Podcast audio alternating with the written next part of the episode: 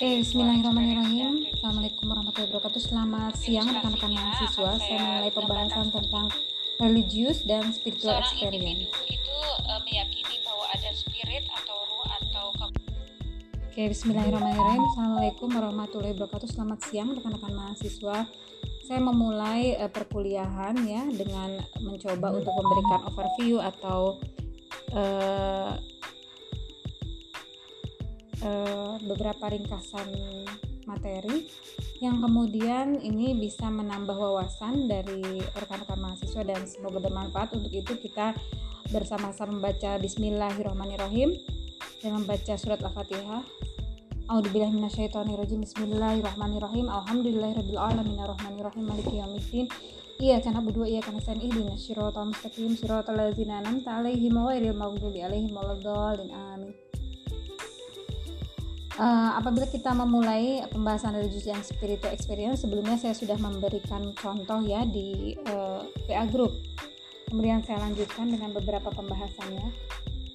Jadi ada seorang eh, personality ya. Jadi se- seseorang yang, yang memiliki kepribadian itu bisa spiritual tapi tidak religius. Sehingga kita permulaan ini akan membahas tentang bagaimana sih core atau akar intrinsik dari religius. Kemudian ada nilai-nilai universal yang diketahui oleh seluruh eh, agama di mana agama itu bisa saja bersifat private, bisa bersifat lonely ya. Eh, agama akan diyakini ketika kita merasa sendirian.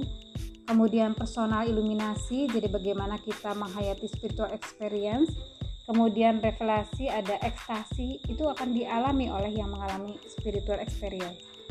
Nah, keyakinan, ritual dan spiritual experience itu adalah eh, istilahnya disebut batu loncatan atau eh, titik-titik eh, yang bisa dilalui oleh seseorang yang memiliki agama di mana itu kemudian mereka pegang sampai akhir hayat. Jadi ada keyakinan. Berarti kalau dia religius dia harusnya punya keyakinan. Kemudian dia melakukan kegiatan ritual. Kemudian dia juga memiliki pengalaman religius. Karena ini kita akan membedakan bahwa ketika seorang sukarelawan itu eh, mengalami eh, minum, misalkan dia minum obat gitu ya, dia dalam keadaan tidak sadar. Kemudian ketika merasa itu adalah dia seseorang yang lain, dia itu mempersepsi dirinya berbeda dalam level realitas. Itu adalah level yang sering kita sebut sebagai yang tidak pernah bisa dia alami selanjutnya. Itu level yang kadang-kadang spiritual. Jadi Anda akan sulit membedakan bagaimana orang mabuk ya, mabuk karena mengkonsumsi obat-obatan dengan orang yang mabuk karena dia mengalami pengalaman spiritual misalnya. Bisa saja isinya sama. Tapi proses yang dialami berbeda. Nah, perbedaannya ya eh, kalau yang religius itu dia mungkin mengalami pengalaman spiritual itu tidak dalam kondisi mabuk juga ya tapi kemudian dia menghayati nilai-nilai yang berkaitan dengan agama. Dia akan mengungkapkan misalnya ya Allah gitu eh, saya merasa bahwa saya punya suatu perasaan dan ini asing menurut saya misalnya. Nah eh, apabila ia berpikir secara spontan maka dia akan menghasilkan eh, hal apa sih yang membuat dia mengalami ekstase jadi sering kali orang-orang yang mengalami ekstase ya itu eh, saat dia mengalami misalkan pengalaman-pengalaman transenden melalui proses zikir itu akan sulit dibedakan dengan yang meminum ekstasi. Hanya kita akan melihat konten apa yang dia bicarakan.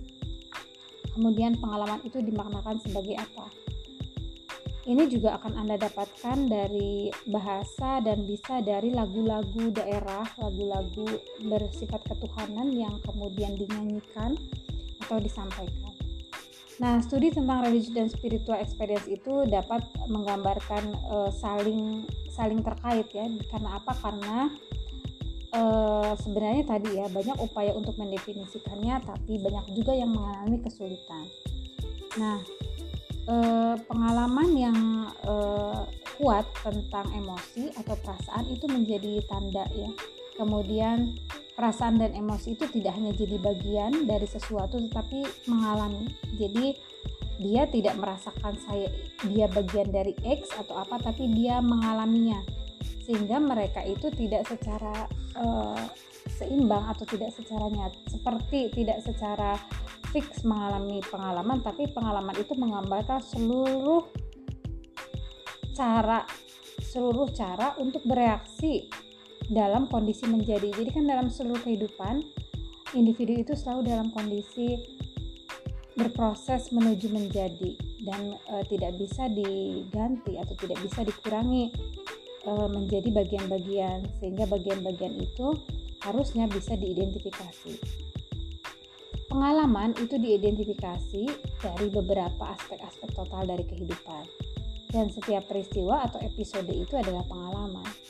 Sehingga kita dapat mengatakan pengalaman seseorang yang memiliki keyakinan yang iman yang tinggi itu ketika kita um, ketika kita tanya dia akan mengatakan misalnya uh, kita menggali ini apa sih uh, uh, Pak Yai gitu perbedaan antara religius dengan spiritual experience maka dia akan mengatakan kata-kata uh, yang dogmatis ya kata-kata uh, yang dogmatis berkaitan dengan sense atau perasaan yang negatif tentang Eh, keyakinan-keyakinan tertentu. Nah, kalau dia mengatakan seperti itu, dia pesannya spiritu, spiritualis. Sehingga bisa jadi orang yang spiritualis itu akan menyalah-nyalahkan atau menegatif-negatifkan keyakinan-keyakinan spiritual yang berasal dari syariat atau yang berasal dari agama. Nah, pengalaman seseorang itu kemudian membuktikan bahwa seseorang yang sangat andogmatis e, karena ia punya banyak pengalaman hidup, ya, pengalaman spiritual juga mungkin kemudian pengetahuan itu digunakan untuk e, mengalami pengalaman baru terus terus dan terus. Kemudian dia belajar dari pengalaman tersebut.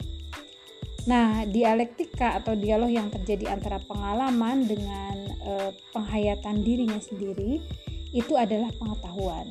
Tapi keterbukaannya terhadap pengalaman baru dan mengalaminya itu kemudian menjadi experience Nah, eh, ada ahli yang disebut sebagai Gadamer. Gadamer itu mengantisipasi perbedaan antara religius dan eh, spiritualitas, di mana dia mengkar mengkarakteristikkan kontemporari psikologi agama itu sebagai eh, dalam banyak chapter ya. Jadi agama itu menyediakan makna dan mendekatinya dari berbagai perspektif individu. Sehingga secara khusus pengalaman agama itu lebih mengikat dan beragam dibanding spiritual experience.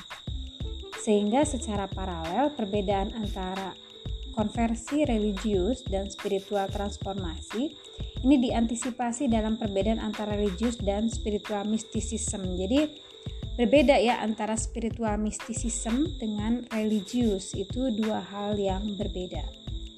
Meskipun Gadamer kemudian mengatakan bahwa eh, pengalaman itu adalah penghayatan secara umum, namun religius atau spiritual experience ini diidentifikasikan sebagai bagiannya sehingga pengalaman religius itu berbeda dan terpisah dari e, beberapa domain pengalaman sehingga dipersepsi sebagai religius. Jadi antara spiritual dan religius itu domainnya lain. Kemudian spiritual itu dipersepsi sebagai spiritual karena uh, psikologi itu free. Jadi bebas untuk mengidentifikasikan pengalaman agama itu sebagai experience daripada uh, pengenalan tentang keyakinan sebagai religius. Jadi saya tegaskan lagi memang di psikologi agama kita tidak mengkritik atau kita tidak menyalahkan keyakinan-keyakinan agama. Meskipun itu mungkin berasal dari keyakinan agama lain namun, yang dilakukan adalah bagaimana kemudian kita berusaha mengidentifikasikannya dengan dibantu dengan ilmu psikologi. Tradisi-tradisi religius mendefinisikan perbedaan antara religius dalam setiap keyakinan, sehingga apakah religius itu ada dalam suatu tradisi uh, yang lain, tapi bisa saja keyakinan religius itu tidak ada pada tradisi yang lain, sehingga kecenderungan yang mungkin adalah uh, pengalaman mistik mana pengalaman mistik ini nanti kita akan bahas di chapter berikutnya ya. Nah untuk mendefinisikannya uh, ada karakteristik yang inherent. Jadi uh, tidak ada pengalaman baik religius maupun spiritual yang uh, yang uh, tergantung ya. Jadi pengalaman agama dan pengalaman spiritual itu sebenarnya tergantung pada interpretasi pengalaman tersebut. Jadi saya katakan misalnya uh, ada angin, ada hujan, ada matahari. Kalau kita menginterpretasikannya berkaitan dengan keyakinan uh, religius, maka itu religious people.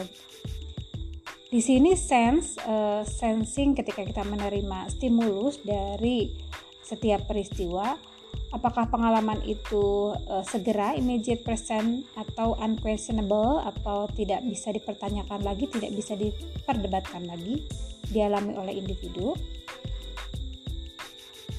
Maka epistemologi nilai epistemologi dari pengalaman itu adalah tergantung pada makna yang kemudian diinterpretasikan oleh publik ya. Itu yang kemudian membedakan antara religius dan spiritual interpretasi itu menyediakan makna ya yang tidak inherent ya. Sehingga biasanya seseorang yang ada di luar dari tradisi dan menyediakan konteks untuk makna guna mengidentifikasi beberapa episode religius maka sebagai psikolog kita seri, uh, dalam psikologi kita sering uh, menggunakan studi retrospektif. Jadi pengalaman yang sudah terjadi kemudian dibahas melalui pengalaman yang kemudian secara bahasa itu di frame sebagai spesifik eh, specifically religious.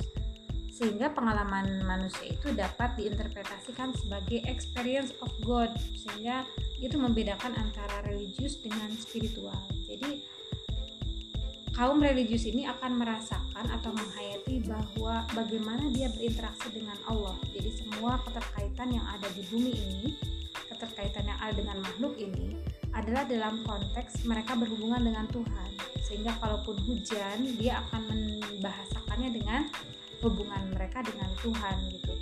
Sehingga di sini narasi itu tergantung pada bagaimana lost relationship. Apakah ada kehilangan hubungan antara pengalaman dengan bahasanya kemudian apakah pengalaman itu tidak secara awal menggambarkan religius tapi menggambarkan refleksi saja. Kemudian di dalam komunitas bahasa ada klaim bahwa pengalaman religius itu sering kali e, berupa penilaian-penilaian e, yang berhubungan dengan e, yang sudah pasti gitu karena sudah ada pola cara keputusan dalam penilaiannya sesuai syariat tadi ya sehingga spiritual experience itu kurang jelas di frame. Jadi kalau religious experience itu jelas frame-nya. Kalau spiritual experience, itu tidak jelas frame-nya. Sehingga membuka berbagai macam interpretasi. Baik secara individual maupun secara subjektif. Nah the subjective nature of spiritual experience itu uh, pengalaman spiritual itu kemudian membimbing seseorang untuk berargumentasi pada uh, pengalaman spiritual yang didasari oleh agama. Kemudian memotivasi tidak hanya pada narsis jadi orang yang ya mereka menganggap keyakinan spiritualnya benar gitu sehingga psikologi mengelompokkannya sebagai narsis. Kemudian the highly popular book Habits of the Heart ini menggambarkan bahwa menjadi uh, menggambarkan bagaimana kemudian uh, para sosiolog menggambarkan ini. Nah uh, para sosiolog itu menggambarkan bahwa ada istilah seilaism. Jadi e, misalkan orang berkeyakinan X, ternyata orang itu spiritualis, maka itu dianggap sebagai isme oleh kaum sosiologi. E, kemudian yang menggambarkan tentang bagaimana keyakinan mereka disebut on faith. Jadi keyakinan perjuangan tentang keyakinannya sendiri di mana dia selama interview dia sangat yakin bahwa kekuatan mantra ya. kemudian dia mengatakan saya spiritual tapi saya tidak religius. Jadi kadang-kadang kita kan mengalami perdebatan ya. Ada yang meyakini bahwa ayat-ayat Al-Quran itu memiliki kekuatan sehingga e, memiliki kekuatan untuk menyam, menyembuhkan gitu. Nah saat kita percaya bahwa ayat Quran itulah yang menyembuhkan maka kita kesannya spiritualis. Karena apa? Uh, ada kelompok-kelompok yang juga mengatakan bahwa kalau gitu seperti menuhankan ayat Al-Quran padahal yang kita tuhankan adalah Allah gitu. Meskipun sebenarnya kan kita yakin bahwa di setiap uh, hurufnya itu memang memiliki energi untuk penyembuhan uh, sehingga apa bedanya Al-Quran dengan mantra? Jadi ada yang memperlakukan Al-Quran itu seperti mantra tapi ada yang memperlakukan Al-Quran itu sebagai pandangan hidup. Nah, Yaman has not if she had today language ability to help interview. Jadi ya kondisinya orang-orang spiritualitas eh, spiritualis itu kalau diwawancara ya itu. Dia percaya mantra gitu. tapi dia memang yakini bahwa dirinya bukan orang yang religius kemudian uh, sebenarnya apakah dia menjadi sehat narsisnya ini atau tidak itu uh, tergantung dari penerimaan dia tentang kondisi uh, yang ada di dalam dirinya. Kemudian bagaimana kemudian dia menerima perilaku orang lain yang ada di sekelilingnya. Kemudian konsekuensi dari spiritual ini adalah uh, ada kapasitas yang besar untuk merealisasikannya. Itu biasanya begitu. Kemudian Bridwell dan Harder menemukan bahwa Self-affecting altruism and loving connection to others were two of our of our factor that emerged from writing. Adjective describe spirituality. Jadi nilai-nilai altruis, menolong orang lain, nilai-nilai mencintai, nilai-nilai terhubung, mencintai sesama itu adalah saat uh, sebagian dari kata sifat untuk menggambarkan spiritualitas. Jadi uh, saya termasuk kelompok yang akan membedakan antara agama Islam dengan agama-agama yang lain. Karena apa? Uh, saya yakin bahwa agama Islam itu yang paling sempurna gitu dan uh, tidak bisa saya menerima pluralisme karena sebenarnya pluralisme itu akan tampak saat orang menjadi spiritualis karena nilai-nilai kebaikan, nilai-nilai menolong itu ada dalam setiap agama dan ada dalam setiap keyakinan spiritual tapi ketika kita mengatakan bahwa Tuhan itu satu gitu ya ketika kita mentauhidkan kemudian kita mengatakan bahwa Nabi Muhammad Rasulullah itu membawa ajaran yang benar itu berarti saya akan monoteis gitu ya. E, memilih agama yang paling baik adalah agama Islam tidak bisa plural. Kalau dikatakan plural berarti saya tidak religius adanya saya spiritu spiritualis Kemudian kita melakukan riset dengan uh, ada beberapa yang melakukan riset menggunakan bermacam-macam metode untuk menggali hubungan antara spiritual ya dengan narsis. Jadi kalau di psikologi kita memandang spiritualis yang memandang pengalamannya benar itu adalah individu-individu yang narsis karena kemudian memiliki dorongan yang besar untuk membuktikan keyakinannya disebut uh, namun kemudian di sini ada beberapa uh, percobaan atau riset yang kemudian uh, menggali bahwa individu yang spiritual itu tidak selfish narsis tapi sebenarnya lebih berfokus pada dirinya. Uh, dia memiliki keinginan yang lebih besar untuk self realization jadi mengaktualisasikan merealisasikan konsep dirinya yang dia peroleh dari pengalaman hidupnya. Kemudian menerima dan concern pada orang lain tanpa keinginan kebutuhan untuk e, membentuk satu set keyakinan pada nilai-nilai spiritual tertentu. Sehingga indi, secara individual hal ini berkaitan dengan spiritualitas tapi hanya berfokus pada acceptance menerima dirinya dan orang lain. Tidak ada kaitan eh, apa tidak ada kaitan syariat di dalamnya. Jadi kalaupun kita mengunjungi seseorang yang sakit ya tidak bawa-bawa bahwa di Al-Quran itu atau di hadis itu uh, adalah suatu kebaikan untuk menengok orang sakit. Nah, konseptual consideration. Jadi ada kerangka konsep yang kemudian mempertimbangkan bagaimana mendefinisikan agama dan spiritual. Jadi sebenarnya ini sebenarnya sudah saya bahas ya di pertemuan-pertemuan pertama di bab 2 di mana di sini uh, diulang lagi gitu ya bahwa uh,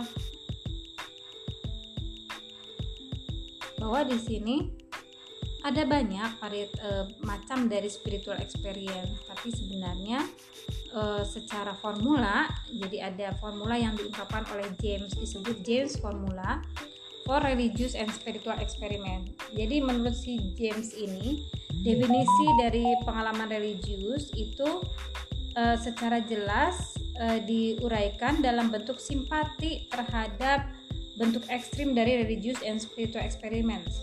James mendefinisikan religius itu sebagai the feeling, act, and experience of individual men in their solitude to far as the apprehend themselves to stand in relation to whatever they may consider the divine. Jadi sebenarnya kan ada ada keterkaitan dengan Tuhan.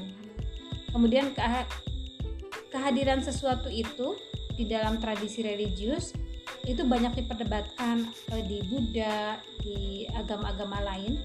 Kemudian kita sebenarnya tidak memerlukan ya.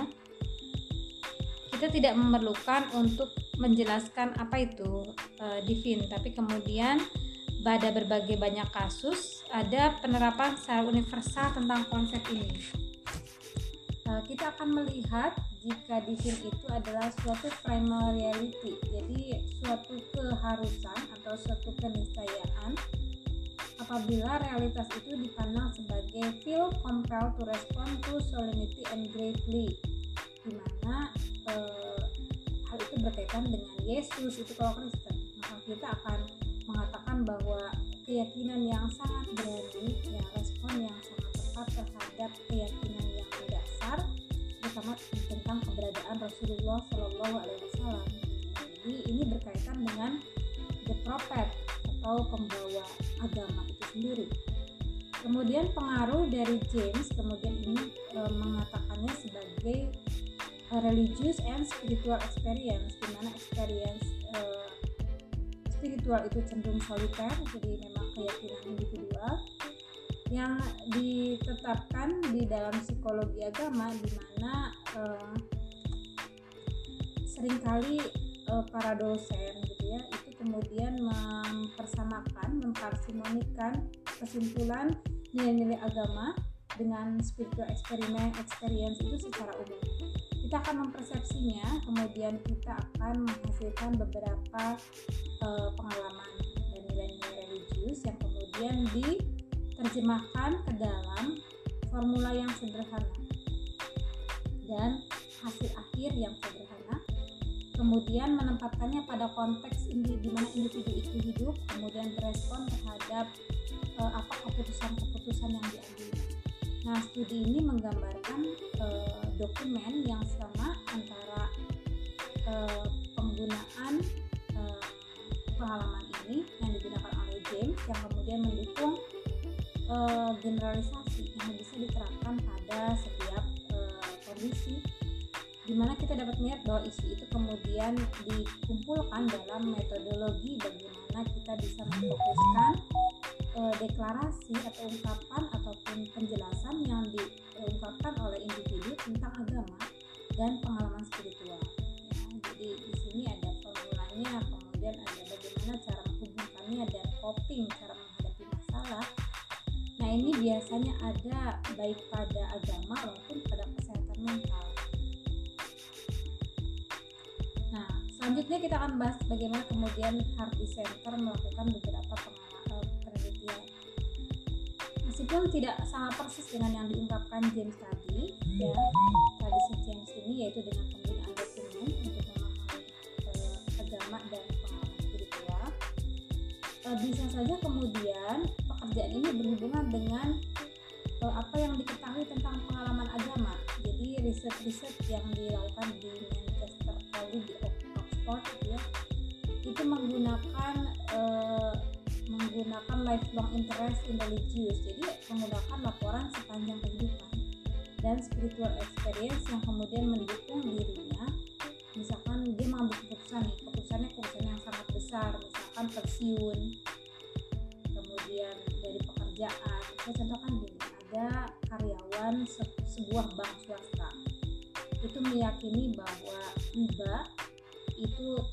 diperbolehkan gitu ya dalam uh, Islam kemudian itu seperti meminum racun begitu ya secara perlahan-lahan.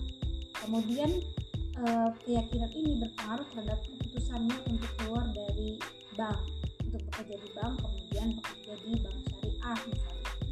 Itu juga kaitannya dengan resolusi yang kemudian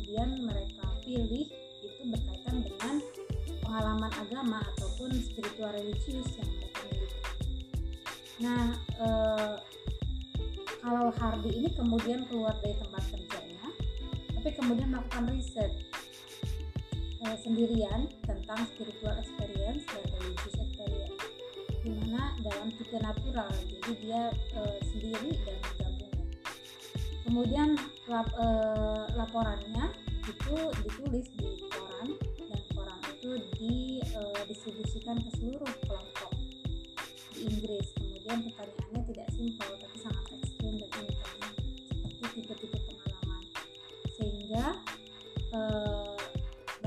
individu yang mengirimkan pengalamannya yang tidak terpisah dan tidak sendiri-sendiri itu ditulis dalam The Spiritual Nature of Man dan ini untuk dipublikasikan dan diklasifikasikan ke dalam definisi karakteristik pengalaman dari 30 responden di mana riset itu kemudian diteruskan oleh Amida Research Institute. Hardy itu mengklasifikasikan pengalaman sensori, kuasi sensori, dan e, melalui penglihatan, pendengaran, dan e, sentuhan, di mana e, kurang sering e, atau tidak e, sesuatu yang sentuhan, penglihatan, pendengaran yang tidak biasa, kemudian dilaporkan pada pengalaman paranormal. Sehingga secara kognitif dan afektif dia memiliki episode afektif dan kognitif di mana berkaitan dengan sense bagaimana dia menangkap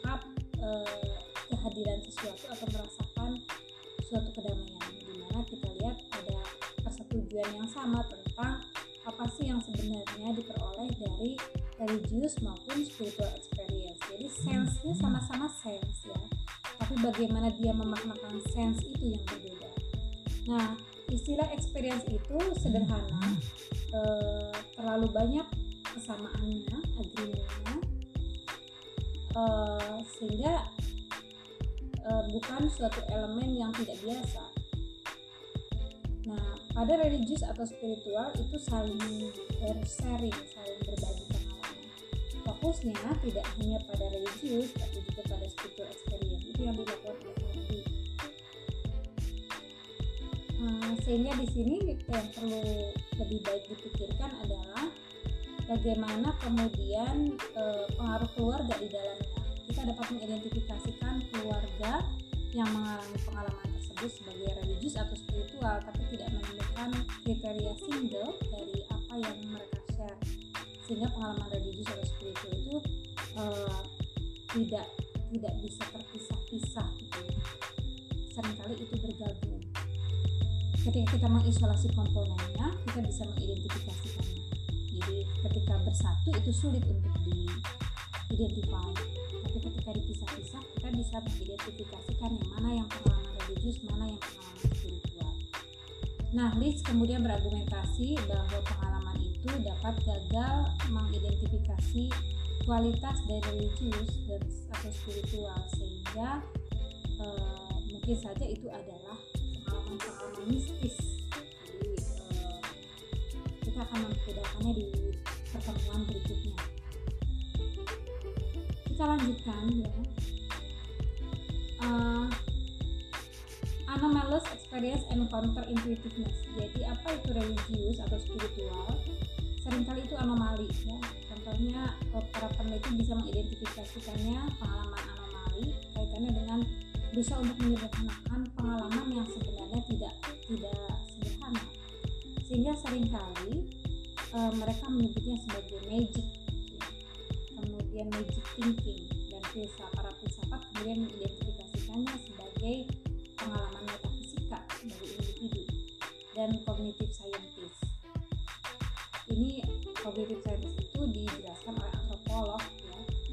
kemudian mempengaruhi teori sebenarnya kan ada dua dasar kognitif mekanisme kognitif yang berhubungan dengan metafisika ini yaitu keada keberadaan dari objek secara materi ya. kemudian atau M predicate tapi juga ada seperti masa volume gitu kan ya tapi juga ada P predicate jadi predikat itu adalah bagaimana keunikan seseorang untuk menjelaskan sehingga mereka meliputi sesuatu intensi dan purpose. Jadi ada sesuatu ada arah dalam pemaknaannya tapi ada purpose atau kegunaannya sehingga individu atau orang itu kemudian e, dapat menggambarkannya baik yang e, maupun predicate itu menggambarkan bahwa objek itu betul-betul material. Itu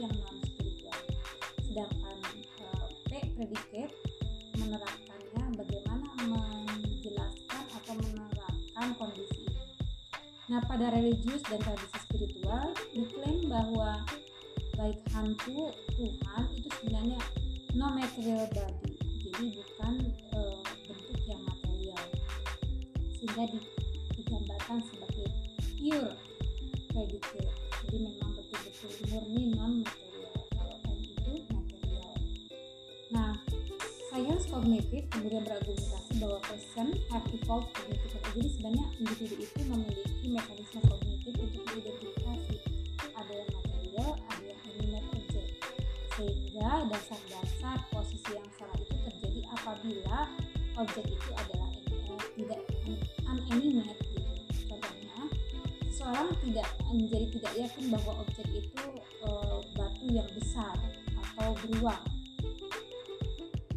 Kaitan dengan nilai-nilai rasa. Asumsinya jika beruang itu e,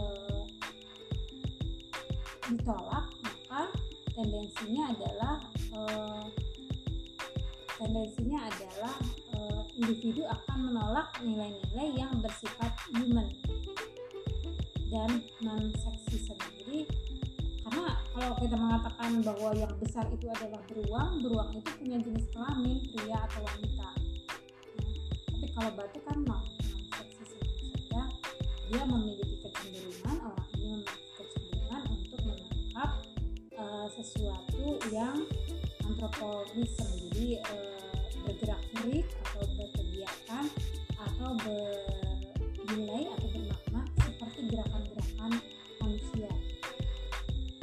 Nah, di sini pada religius atau spiritual being create dibuat sehingga tidak terdapat uh, independent ontological status. Jadi tidak ada penilaian yang berdiri sendiri.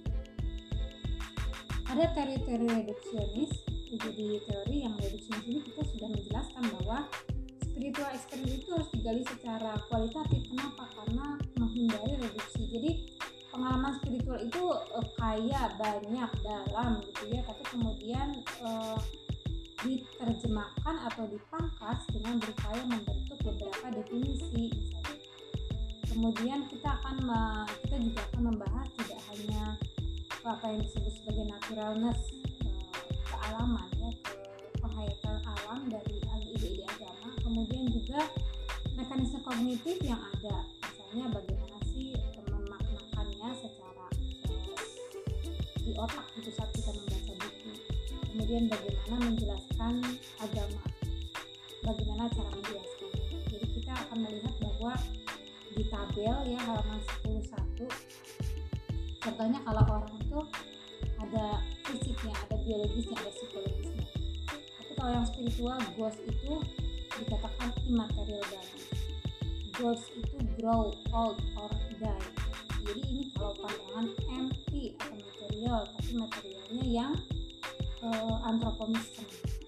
Psychological properties uh, kalau yang satunya itu kantornya itu unblock persepsi ya jadi prescience jadi kalau orang psikologi memandangnya dari ilmu psikologi kalau yang counternya adalah uh, menolak ya menolak persepsinya jadi di sini uh, apa itu kecenderungan dari supernatural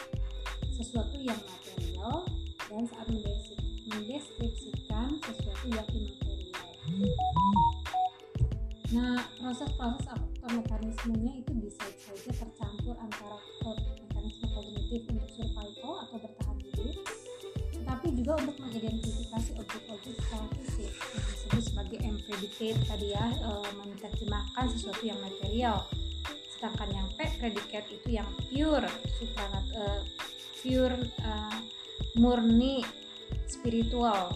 Ya, ada yang M predicate, ada yang P predikat jadi betul-betul pure menerjemahkannya sebagai spiritual. Sedangkan manusia masih juga bisa menerjemahkannya ke dalam sifat-sifat kemanusiaan. Jadi misalkan Allah wujud dan bako mukhalafatul lil hawadisi gitu ya.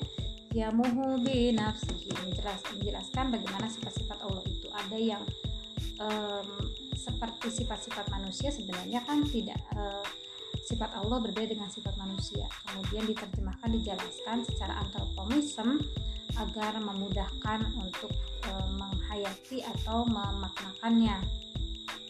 Nah, e, kita beranjak kepada e, kondisi lain di mana paranormal, pengalaman paranormal itu seperti contohnya kalau di psikologi, this experience seperti e, yang tidak ordinary, jadi yang tidak biasa uh, harus diidentifikasi mana yang religius, mana yang spiritual. Jadi sering kali kita merasakan pengalaman keluar dari tubuh, mendekati peristiwa kematian, ada kehidupan di masa lalu, ada kondisi-kondisi mistik dan ada paranormal experience.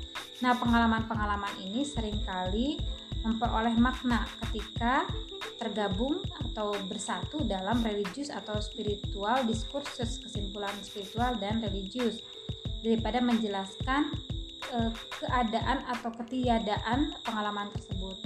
Sehingga pada kondisi-kondisi pengalaman halusinasi ya seperti yang dikatakan oleh DSM itu menjadi pertimbangan juga sebenarnya kan religius spiritual diskus itu tampak juga pada orang-orang yang mengalami halusinasi begitu. Nah me, me, apa menolak fakta yang tidak bisa juga uh, da, apa dengan mengecualikan fakta bahwa DSM itu secara teoritis maupun uh, saintifik itu dipergunakan kemudian menyebar secara normatif. Namun beberapa revisi kemudian dilakukan terutama dalam mengidentifikasi mana yang halusinasi ya, mana yang kemudian uh, berkaitan dengan pengalaman religius tadi sehingga terdapat dukungan normatif untuk membedakan ini. Jadi uh, when an experience is entirely normatif, jadi apabila pengalaman itu seluruhnya adalah normatif, un, uh, dikaitkan dengan budaya, seperti pengalaman halusinasi mendengar uh, sesuatu yang berasal dari budaya misalkan seperti di India, di Jawa, misalkan kemudian orang mengalami trans uh, terjadi secara budaya, maka itu di ritual konteks ya itu di should not be regard as patologis tidak dikatakan patologis tidak dikatakan penyakit jiwa. Itu kalau kita cultural begitu juga kalau agama. Sehingga di DSM 4 itu kemudian mengalami beberapa perbaikan. Itu di DSM 3R ya. Kemudian pada DSM 4 dan DSM 4 TR halusinasi itu definisikan hanya sebagai sensori persepsi yang kemudian menjelaskan compelling sense of reality tentang persepsi yang benar tapi kemudian terjadi tanpa stimulus eksternal. Jadi kalau ada, tidak ada stimulus eksternalnya kita kelompokkan ke dalam halusinasi. Nah hal itu tidak secara otomatis e, bisa mengindikasikan tentang mental illness. Jadi halusinasi itu tidak bisa dikatakan sebagai ciri-ciri mental illness. Karena apa? E, karena e, para ahli klinis itu yang tidak terlalu familiar dengan nuansa individual culture kemudian memframe-nya sebagai cara untuk mere, uh, menggunakan referensi yang tidak tepat untuk menjudge atau menilai seorang psikopat atau normal sehingga uh, percaya bahwa keyakinan atau experience itu uh, adalah bagian dari culture tadi. Jadi DSM KTR itu sebenarnya kalau digunakan secara benar gitu ya saat memasukkan individu masuk ke rumah sakit jiwa maka pengalaman-pengalaman uh, religius itu dan pengalaman-pengalaman budaya itu tidak dimasukkan ke dalam patologis atau gangguan kejiwaan. Tidak dimasukkan ke dalam halusinasi begitu ya. Nah, Williams and Faulkner kemudian mempersuasi beberapa fallacy atau cara berpikir salah yang terlibat dalam definisi usaha mendefinisikan kata patologis ini pada agama atau keyakinan spiritual. Konsekuensinya adalah uh, ada realisasi bahwa beberapa keyakinan itu kurang memiliki karakteristik individual sehingga lebih cultural atau subcultural dalam menginterpretasikan pengalaman. Makanya psychological process meskipun patologis tidak bisa digunakan untuk mereduksi penjelasan religius atau spirituality dalam menginterpretasikan fenomena. Jadi di DSM-4R itu tidak bisa orang berhalusinasi berkaitan dengan nilai-nilai agama itu dikatakan sebagai patologis. Jadi halusinasi itu tidak cukup uh, menjadi uh, dasar untuk mengelompokkan seseorang itu patologis. Nah, uh, yang kontroversial adalah uh, peneliti ini bertanggung jawab untuk menolak uh, report yang salah tentang keyakinan tentang alien. Kemudian juga uh, untuk meraih, memunculkan masalah tentang bagaimana seorang berpikir tentang uh, payung ataupun uh, beberapa diskursus tentang uh, spiritual ataupun tentang nilai religius. Sehingga di sini uh, diklasifikasikan diklaim bahwa orang yang melihat UFO dan cahaya itu ada sulit menjelaskan uh, proses psikologis yang dikaitkan dengan pengalaman yang mereka yakini sebagai suatu kebenaran. Maka pengalaman itu mulai untuk memperoleh uh, signifikan subculture support. Jadi harus didiskusikan dengan kalangan religius juga gitu ya atau kalangan spiritualis juga. Di sini usaha yang uh, betul-betul digunakan untuk mengklasifikasikan religius atau spiritual experience itu uh, kecenderungannya adalah membiarkan ya, membiarkan pengalaman itu menyatakan diri pada pengalaman itu sendiri sehingga uh, tidak ada pengklasifikasian skema yang cenderung memaksa. Sehingga dari konklusi atau kesimpulan Hardy ini dikatakan bahwa uh, baik James atau Hardy itu menyetujui bahwa terdapat nilai-nilai pembuktian dari religious dan spiritual experience yang menghasilkan hipotesa adanya uh, realitas transenden. Jadi psikologi menerima realitas transenden di mana itu diperoleh dari beberapa pengalaman yang mereka alami. Sehingga konsekuensi psikologisnya ada kekuatan doa ya. Mengenal psikologi mengenal kekuatan doa, kemudian psikologi mengenal pengalaman eh, anak-anak uh, awal yang sering kali tidak jelas gitu ya karena memang kemampuan memori pada masa anak itu sangat uh, rendah misalkan kemudian feeling of safety jadi rasa aman. Kemudian uh, rasa dicintai. Kemudian juga bagaimana uh, pengalaman spiritual dan agama itu uh, menghasilkan beberapa komitmen. Juga bagaimana pengalaman itu positif dan negatif. Banyak ya pengalamannya itu adalah pengalaman negatif. Nah dengan sangat memahami agama maka pengalaman agama itu harus diyakini bahwa pengalaman-pengalaman yang berasal dari Tuhan, berasal dari Allah itu ultimate positif. Jadi betul e, harus ditafsirkan bahwa Tuhan itu segala sesuatu yang kita peroleh dari Allah itu ya positif begitu. Nah, studi-studi lain yang berkaitan dengan e, report atau laporan tentang religius dan spiritual experience itu tidak konsisten dengan tidak selalu konsisten dengan klaim yang dibuat oleh James maupun Hardy tapi kemudian riset-riset ini e, menggunakan beberapa metodologinya bias sehingga resolusi atau eh, resolusinya itu kadang-kadang tidak sesuai.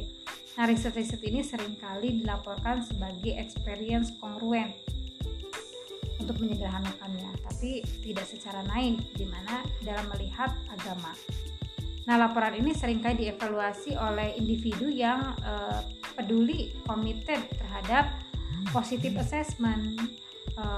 Rata-rata uh, psikologi itu kemudian uh, setuju dengan positive assessment of religious or spiritual experience. Jadi di di psikologi itu ada yang disebut sebagai psikologi positif dan itu menghasilkan pengukuran-pengukuran dalam uh, psikologi positif itu banyak sekali berkaitan dengan nilai-nilai agama. Di sini banyak pengalaman negatif yang kemudian dilaporkan tapi sebenarnya tidak sesuai atau gagal menghasilkan uh, kesimpulan yang baik sehingga uh, kalau sense ini dirasakan dan dilaporkan oleh individu dan dilaporkan sebagai pengalaman spiritual atau religius, maka sering kali dimaknakan sebagai keyakinan kultural saja. Ya, didefinisikan sebagai keyakinan kultural saja sudah eh, apa ya sudah dimaknakan secara positif gitu ya di diagnostik statistikal manual.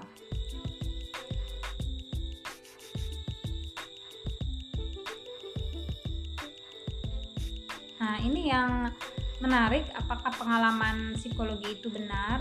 Jadi ini rekan-rekan mahasiswa tolong nanti ditambahkan ya kalau ternyata waktunya tidak cukup ya.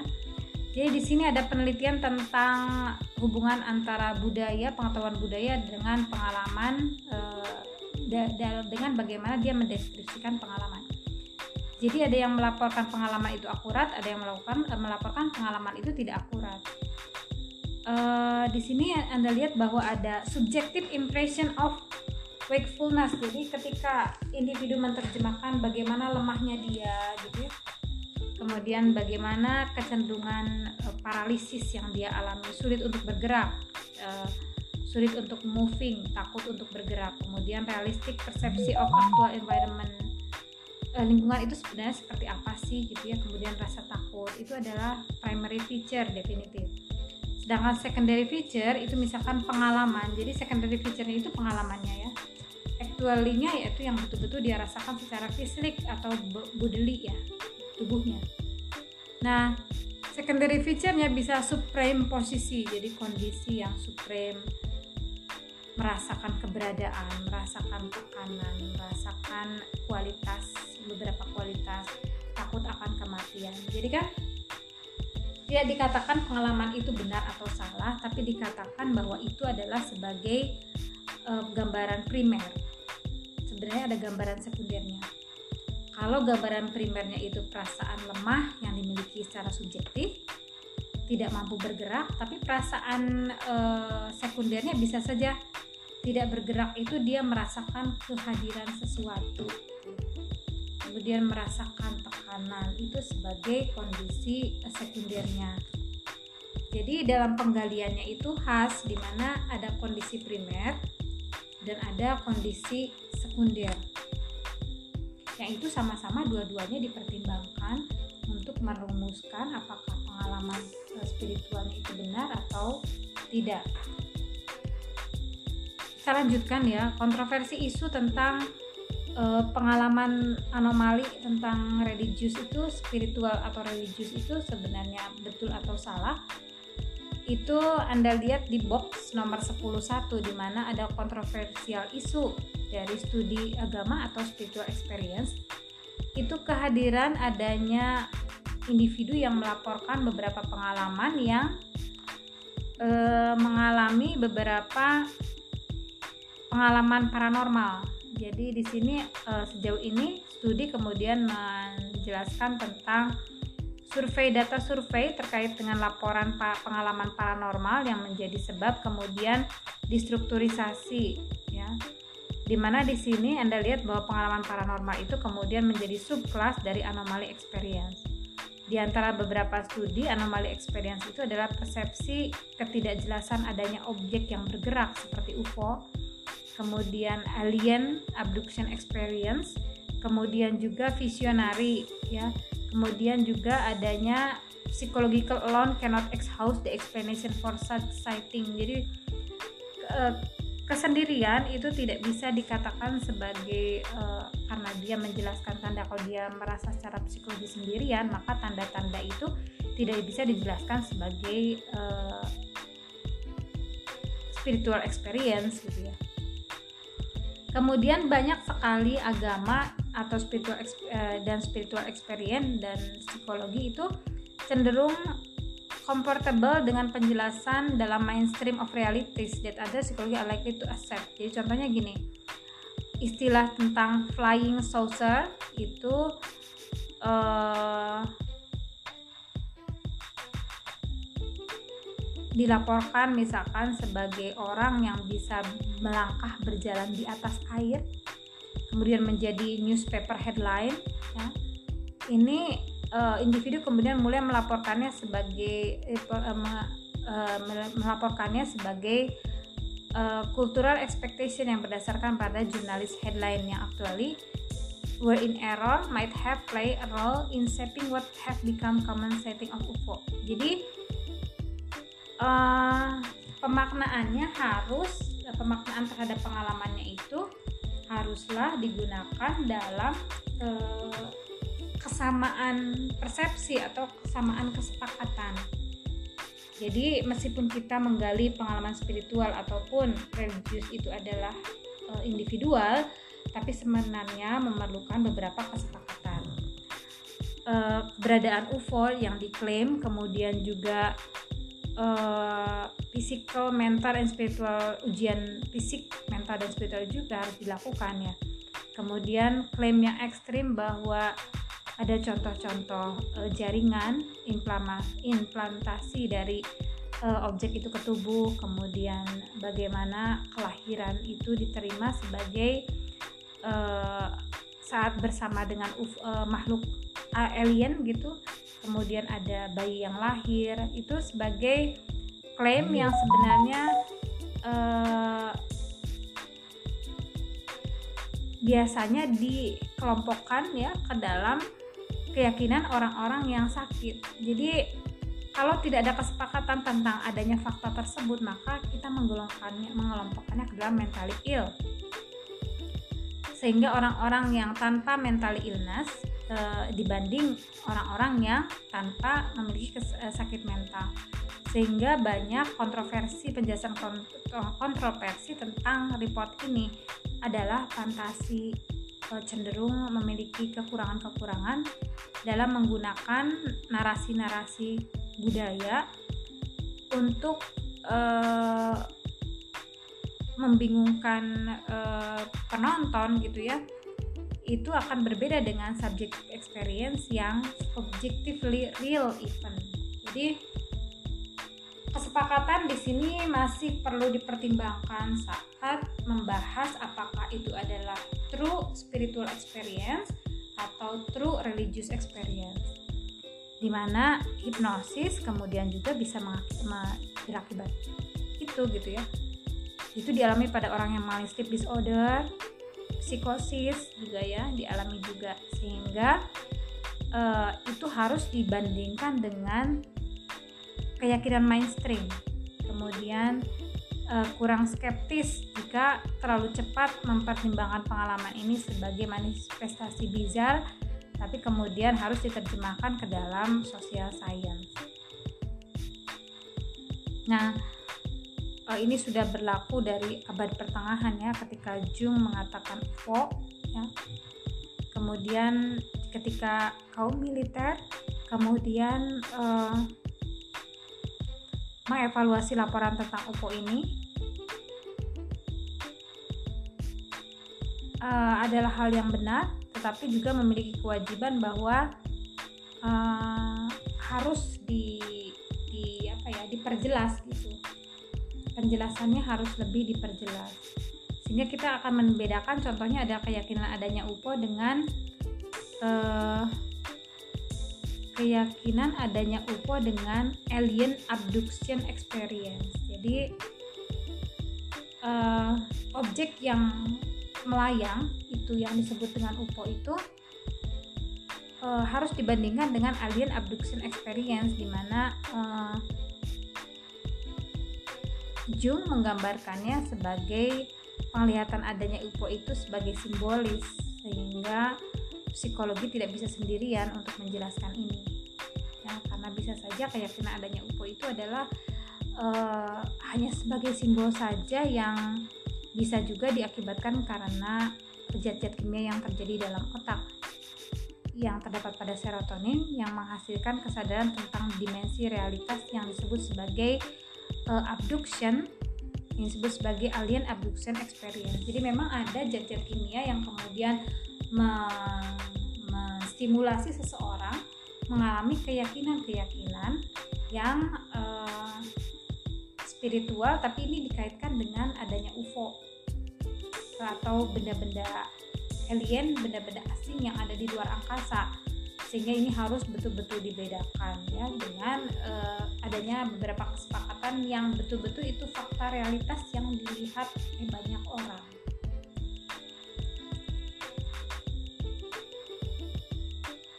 Jadi ini sangat menarik ya, ada juga pembahasan tentang bagaimana kemudian realitas fisik intrusi.